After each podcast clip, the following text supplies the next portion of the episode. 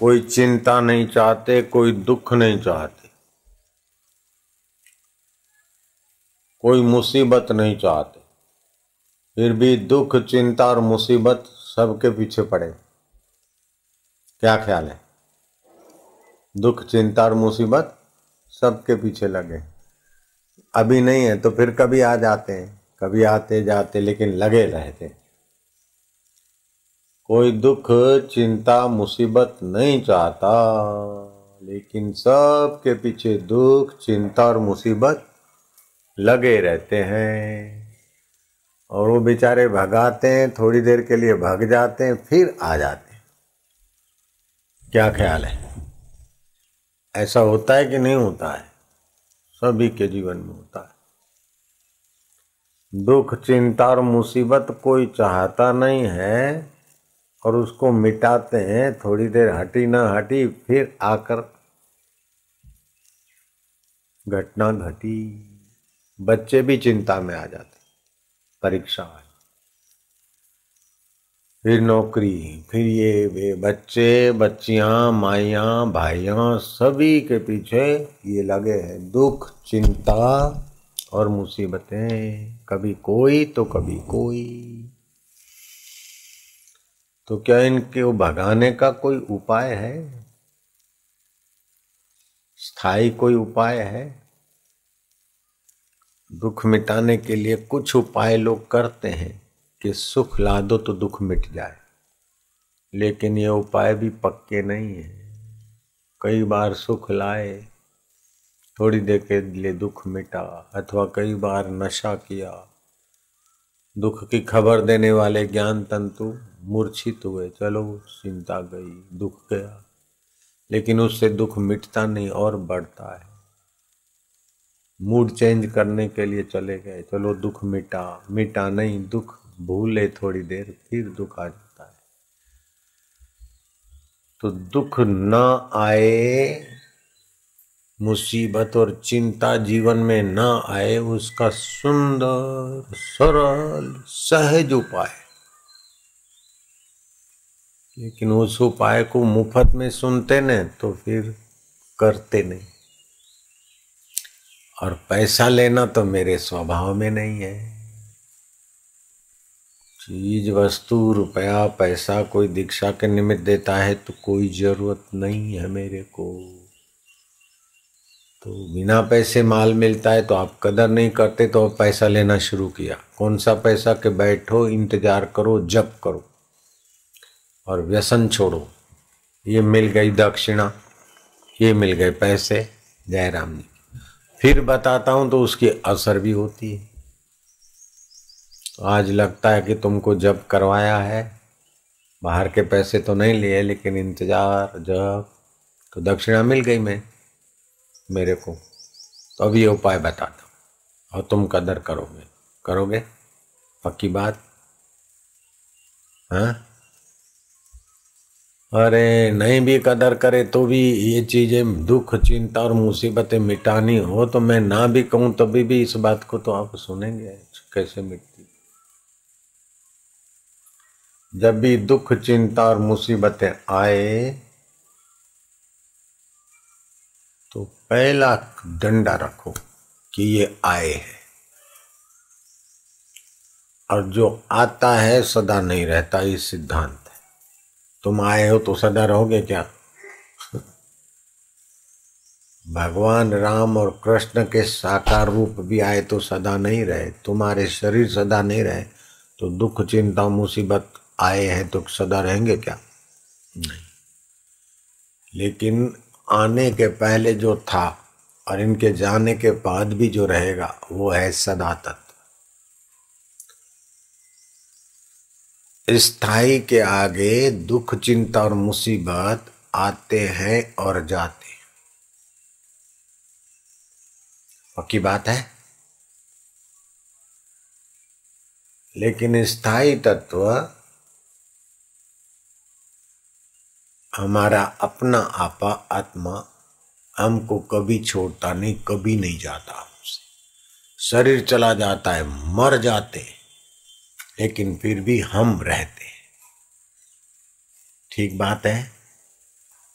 इसमें कोई शक तो नहीं, कोई ठगी तो नहीं है? तुमको पटा रहा हूँ, ऐसा तो नहीं लगता?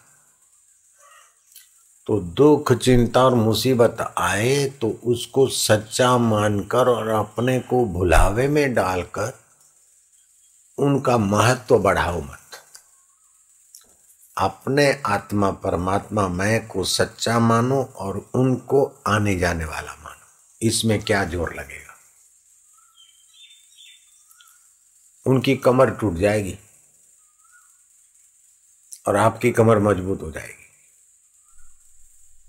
आप चाहते क्या आपकी कमर टूटे, दुख, चिंता और मुसीबतों की कमर मज़बूत हो जाए, चाहते हैं क्या? अगर ऐसा चाहते तो उनको सच्चा मानो। और हम मर गए रहे अब हमारा कोई नहीं है। हम अनाथ हो गए। अगर दुख, चिंता और मुसीबत आए और आप अपने को अमर मानो, नित्य मानो और उनको अनित्य मानो तो उनकी कमर तोड़ और तुम्हारी कमर मज़बूत हो। एक बात।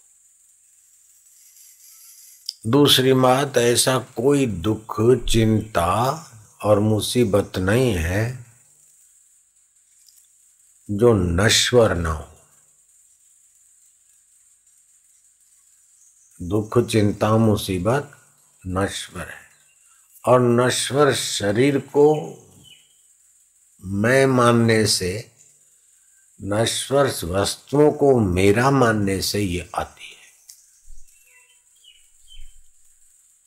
तो नश्वर शरीर मैं हूँ, ये गलती निकालो, इस शरीर मरने के बाद भी मैं रहने वाला हूँ। नश्वर वस्तुएँ मेरी है, नहीं, वो यहीं रहेगी। तो वस्तु और व्यक्ति बदलते फिर भी जो नहीं बदलता है, वो नित्य परमेश्वर। सब वस्तुओं में, सब व्यक्तियों में, सब देश में, सब काल में, सब परिस्थिति में जो एक रस है, हम उस परमात्मा की शरण है। ओम शांति, ओम ओम। ऐसे करते श्वासोश्वास को देखो। हीर मन दुख, चिंता, मुसीबत में चला जाए तो नाक से, दोनों नथनों से श्वास भरो खूब। और गुरु मंत्र का जप करके श्वास मुँह से छोड़ो। फिर दोनों नथुनों से श्वास भरो। दस, ग्यारह बार ऐसा करो, मुँह से छोड़ो।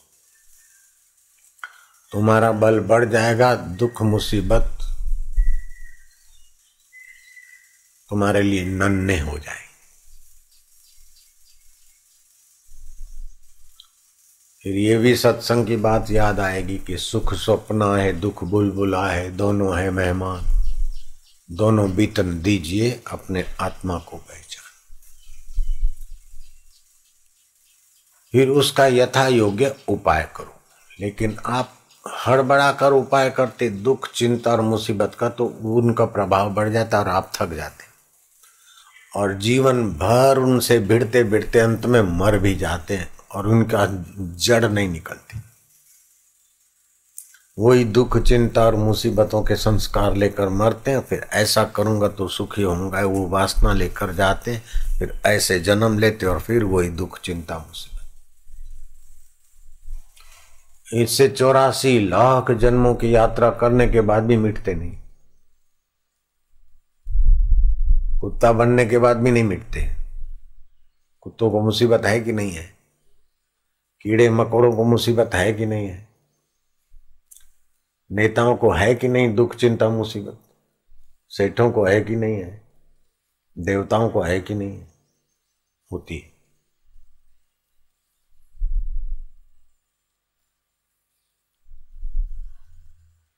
देवता को उस समय भोग के समय नहीं दिखते, लेकिन भोग पुण्यन क्षीण होने के बाद जब गिराए जाते तो दुख, चिंता, मुसीबत।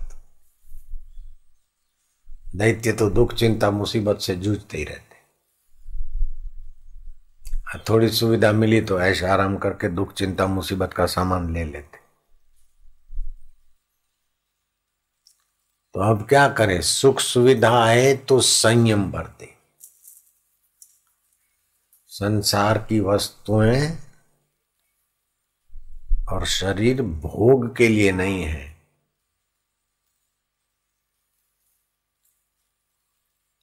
सेवा के लिए। कार्यालय में जाते हैं ना तो कार्यालय की वस्तु अपने लिए नहीं है, कार्यालय की वस्तु काम करने के लिए। अपने लिए पगार होता है। ठीक है? ऐसे संसार कार्यालय है।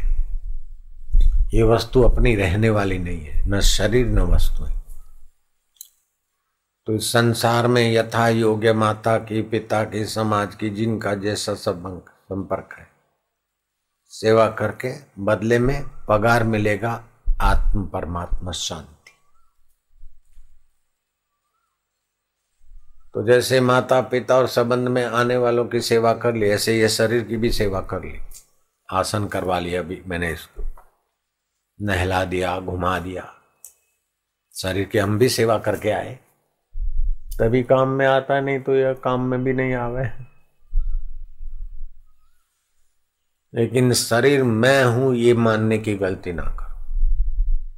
जैसे अपना घोड़ा, आप अपन घोड़ा नहीं है, अपने स्कूटर नहीं है, कार नहीं है, ऐसे ये हाथ में नहीं हूँ, पैर में नहीं हूँ। खोपड़ा में नहीं हूँ। ये सब न होने के बाद भी जो रहता है वो मैं हूँ। इसमें कोई ठगी लगती क्या?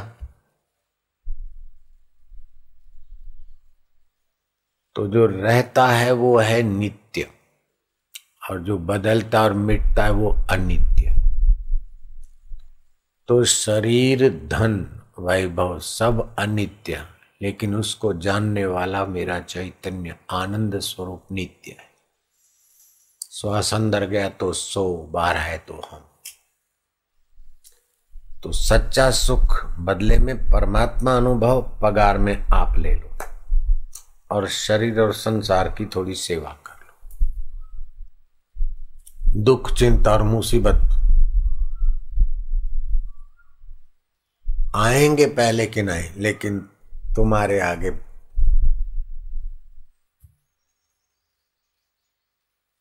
निसार निष्प्रभाव हो जाए राम तीर्थ हंसकर कहते थे ओ God you forgot me you send new problem नई मुसीबतें भेजो। क्योंकि तरकीब आ गई मुसीबतों से खेलने की।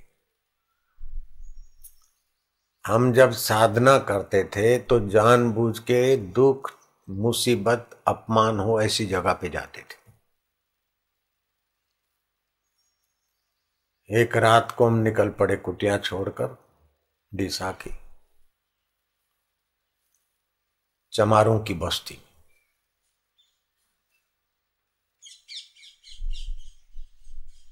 एक रात हम निकल पड़े जंगल में बयाबान की तरफ़ गुजरात में शराब बनाना या बेचना बंदिश है। तो अपराधी वृत्ति के लोग छुप कर शराब बनाते हैं। तो नदी के जंगल में शराब बनाने वाले बना रहे थे। मैं वहाँ से गुजरा। वो कोई बड़ा जंगल तो नहीं जैसे अब अपना ये आश्रम और ये जंगल है। जैसे एक दो किलोमीटर दूरी का था बस। तो वहाँ गए नदी के तरफ़। तो उन्होंने देख लिया कि कोई जा रहा है तो गालियाँ एकदम मज़ेदार बड़ी बड़ी पावरफुल गालियाँ बकते हुए उन्होंने मेरे को बुलाया, इधर हम गए। तो एक फीट, सवा फीट लंबा और थोड़ा तिरछा लोहे का हथियार होता है और दो, तीन तीन, चार फुट उसमें डंडा लगा होता है। उसको धारिया बोलते हैं। वो मार काट में भी खूब काम आवे। अपराधी व्यक्तियों को और पेड़ को काटने में, खेत खली में धड़ाक पेड़ों की छटाई बटाई में भी काम आवे। धारिया। तो अपराधी लोग कोई आ जाए पुलिस पुलिस तो उसके भिड़ने के लिए या कैसे वो हथियार उन्होंने उठाकर मेरे गर्दन पे रख दिया। और गाली दे के बोला, खींचे। अब वो खींचे ने तो उनको परिश्रम नहीं पड़ेगा। जैसे आपको आलू की चिप्स काटने में परिश्रम पड़े, उतना भी शायद परिश्रम उनको पड़े कि ना पड़े। इतना वो तेज होता है। बड़े बड़े डाले को यूँ मारो तो डाला नीचे तो अभी ये गर्दन बिचारी क्या सहेगी? तो गर्दन पे रख दिया और बोले, खींचू? मैंने बोला, तेरी मर्ज़ी पूरन हो। अब तेरी मर्ज़ी पूर्ण हो तो मैं तो अपने मैं में जाकर कह दिया, तेरी मर्ज़ी पूर्ण हो, तेरी मर्ज़ी माना जो नित्य है, वो परमात्मा, आत्मा। ईश्वर की मर्ज़ी से ही सब होता है तो ईश्वर की मर्ज़ी होगा तो हम जिंदे, शरीर को ज़िंदा रख नहीं सकते। और जिलाने की इच्छा होगी तो ये कोई कुछ कर भी नहीं सकते। तो मैंने निश्चिंतता से कहा, तुम, तेरी मर्ज़ी पूर्ण। अब मेरा कहना तेरी मर्ज़ी पूर्ण और उनके हाथ कांपे और वो हथियार उधर फेंक दिया, दारिया, और मेरे पैरों पर गिर पड़े। मेरा अभी भी गर्दन कटी हुई नहीं है, कहीं से भी टाका नहीं है।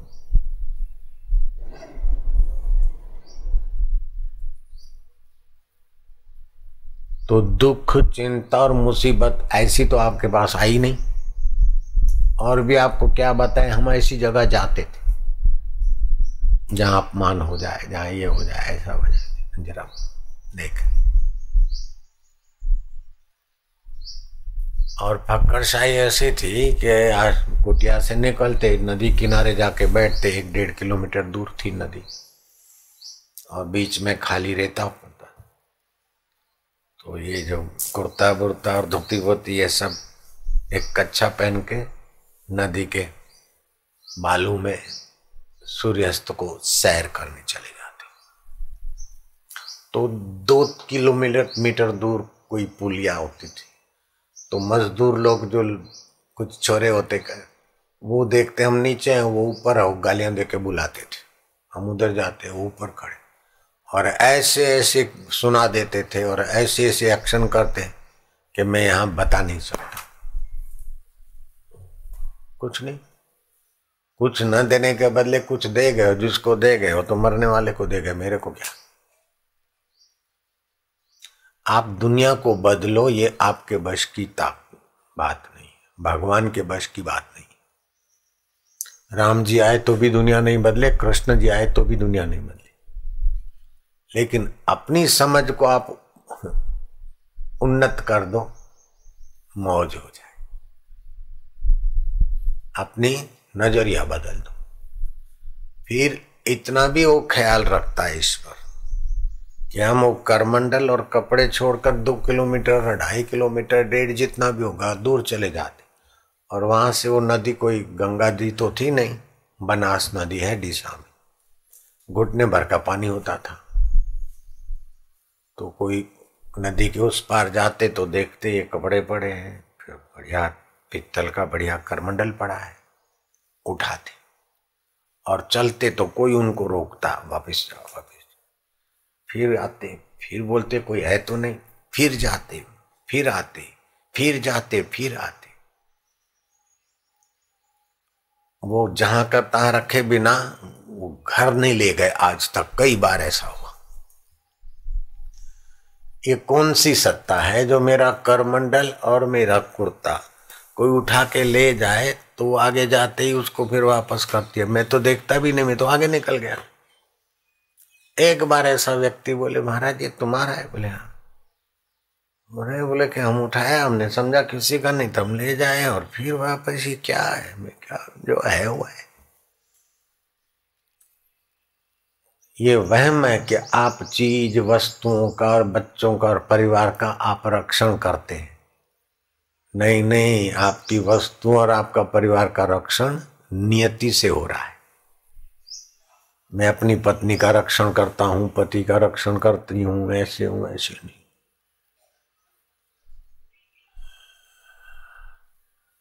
बाहर से भले थोड़ा लगे, लेकिन अंदर से अपने को कर्ता मानकर कर्म बंधन मत बनाओ। करण करावन हार स्वामी सकल घटा के अंतरया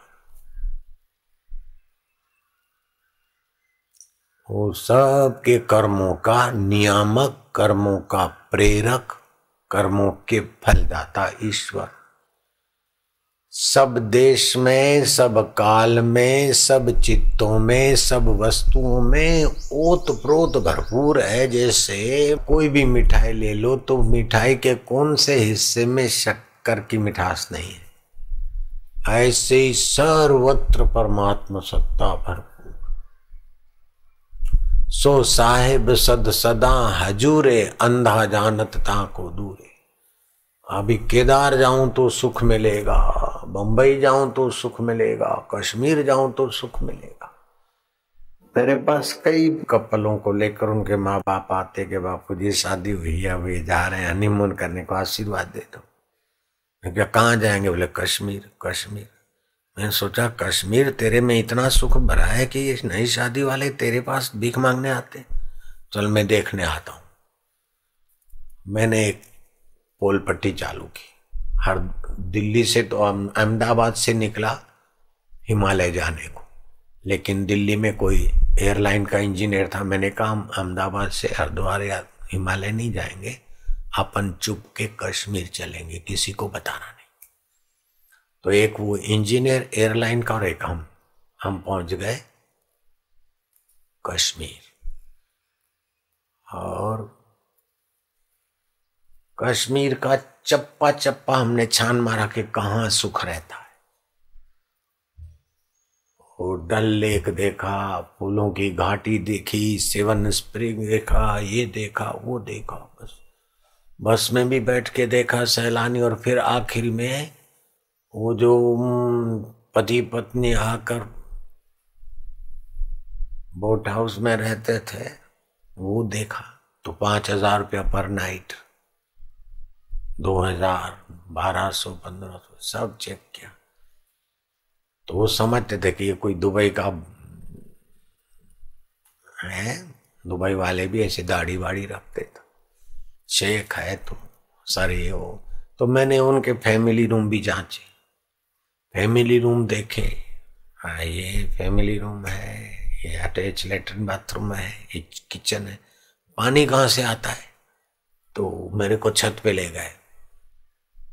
बोट की छत पे हैंड लगा है और टंकी भी है, बोले नौकर आके भर देगा। अटैच लेटरिन बाथरूम है तो उसका मसाला पहाड़ पे तो नहीं जाता, वो साइड में इधर जाता है और वहाँ से दूसरी जगह से पानी पीना है।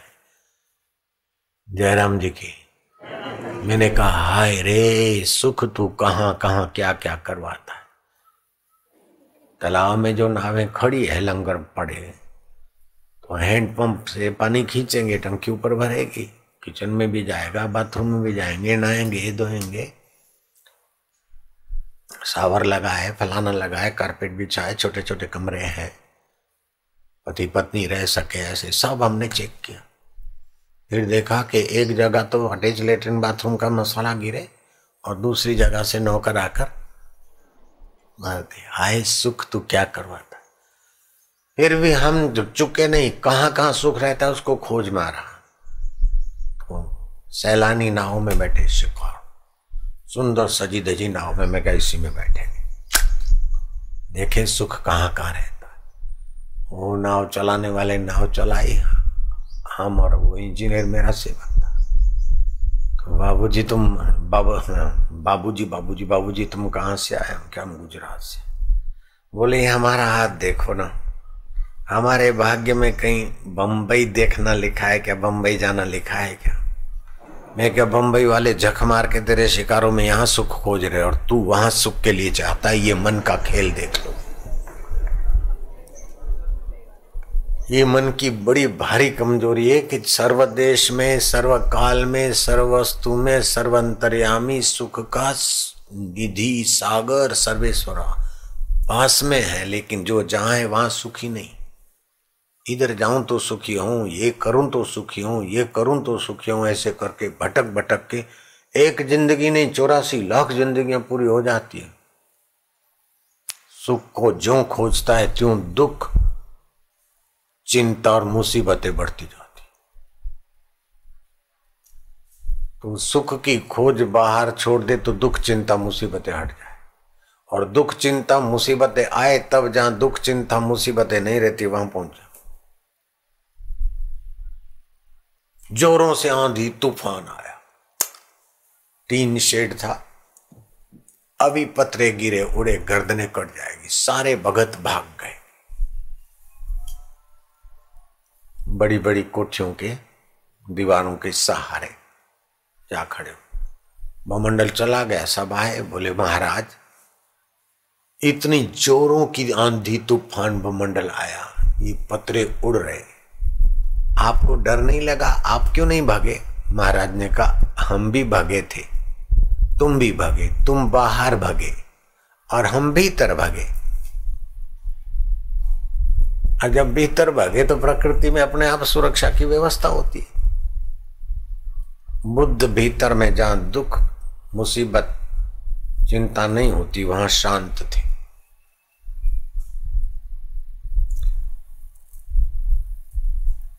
ध्यान में मग्न थे। मौन, चुप। ऊँचे पहाड़ से एक चट्टान लुढ़क रही। और वो चट्टान ऐसी तेज़ी से लुढ़क रही कि मजाल है कि कोई और चट्टान या और पेड़ पौधा उसको रोक सके, थाम सके। और सीधा निशाना उसी जगत, उस चट्टान की लुढ़कने का निशाना यह था कि बुद्ध अब चटनी हो जाएँगे। लेकिन बुद्ध को पता ही नहीं कि मुसीबत और दुख आ रहे जहाँ मुसीबत, दुख और चिंता नहीं थी, बुद्ध उसी में शांत थे। वो चट्टान लुढ़क लुढ़कते एक और किसी चट्टान से टकराई, उसके दो टुकड़े हो गए। तो बुद्ध यहाँ बैठे, एक टुकड़ा दाही और निकल गया, एक बाही और निकल गया। मानो बुद्ध से, बुद्ध को बिल्कुल अभी अभी बुद्ध के शरीर को ले डूबेगा, लेकिन यूँ यूँ आते ही यूँ टुकड़े दो हो गए। आप ये कल्पना करो कि यहाँ बुद्ध बैठे। और ये चट्टान आ रही यूँ आते ही दो टुकड़े। लेकिन एक तिनखा उसमें से निकला और बुद्ध के पैर के अंगूठे को लगा और हल्का सा खून बहा। बुद्ध ने भिक्षुकों को बुलाकर कहा कि देखो, ये दुख भयंकर दुख आने वाला था, लेकिन हम शांति में थे। तो वो दुख प्रकृति की व्यवस्था हुई चट्टान दो टुकड़े हो गए। लेकिन हमारी निश्चिंतता में कमी होगी, इसीलिए, हमारे ध्यान में कमी होगी, इसलिए। ये छोटा सा तिनखा कंकड़ी का पैर के अंगूठे को आ लगा है। आप जो जो परमात्मा में शांत होते हैं त्यों त्यों दुख, चिंता और मुसीबत आते आते अपना रुख बदल देती इसीलिए कृपानाथ अपने पर कृपा करो। रात को सोते समय भगवान में शांत होकर फिर सो। सुबह उठते समय भगवान में शांत हो और दिन में नियम करके ईश्वर में शांत हो। कर्म के पहले ईश्वर में शांत हो। बीच बीच में ईश्वर में शांत आपके कर्म, योग कर्म सुकौशलम हो जाए कर्मों की कुशलता ये नहीं कि ठगी कर ली, लूट लिया इमारतें बढ़ा दी। कर्मों की कुशलता ये है कि कर्म के ऐहिक फल में आपकी आसक्ति ना हो। कर्म में लापरवाही, पलायनवादिता ना हो। और सफलता और असफलता में आपके चित्त पर उनका प्रभाव न पड़े, ये कर्म कुशलता है। आदर तथा अनादर। वचन बुरे त्यों भले, निंदा स्तुति जगत की धर जूते के तल्ले। आप बहुजन हिताय, बहुजन सुखाय, कर्म को करते जाए कर्म योग, और उसका फल व्यापक ईश्वर में, समाज रूपी देवता बदले में पगार में परमात्मा प्रत्यक्ष। परमात्मा के पास जाना नहीं है, उसको बुलाना नहीं है।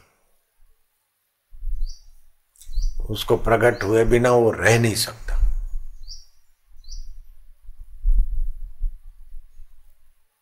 सूरज के पास जाते या बुलाते? सूरज को बुलाते हो तभी आता है क्या? तुम सूरज के पास जाते हो क्या? प्रकट होना सूर्य का स्वभाव। ऐसे परमात्मा का स्वभाव है कि जो उसके सिद्धांत के अनुसार चले, उसके आगे प्रकट हो ही जाना पड़े। और ऐसे पुरुष भगवान के साथ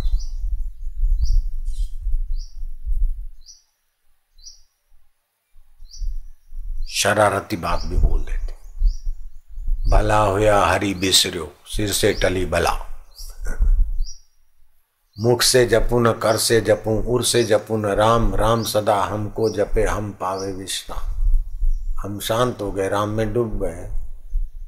राम परवाना भेजिया, वाचत कबीरा रोए, क्या करूँ तुम्हारी वैंकुट को जहाँ सात संगत नहीं हो, नहीं आना है वैंकुट देख वैंकुट से तो बहुत छोटा है स्वर्ग। लोग स्वर्ग के लिए तरसते हैं और यहाँ वैंकुट नहीं चाहिए। कैसी योग्यताएँ छुपी इन सारी योग्यताओं का पता सत्संग से ही चलता है। अकेले मन माना, उपवास करने लग गए, जप करने लग गए, ठीक है।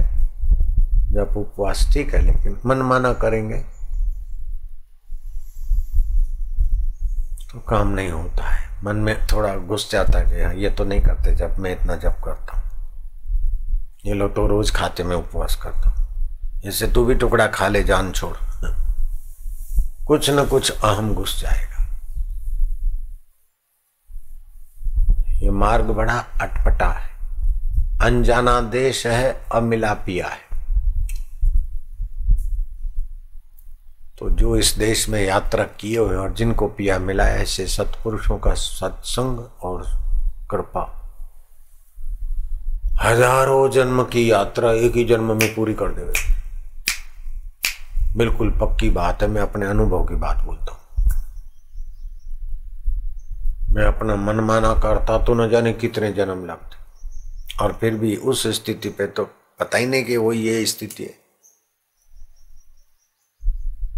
जन्म होना था, उसके पहले तो सौदागर आकर झूला दे गए। ऐसी कोई पहले की कृपा नहीं। फिर तीन साल की उम्र में चमत्कार होने लगे। दस साल की उम्र में रिद्धि सिद्धियों के खेल देखे। बाईस साल तक पापड़ वेले और समझते थे कि अपन लेकिन पूर्णता का अनुभव जब गुरु जी की कृपा से हुआ, तब पता चला कि ये सब खिलौने थे।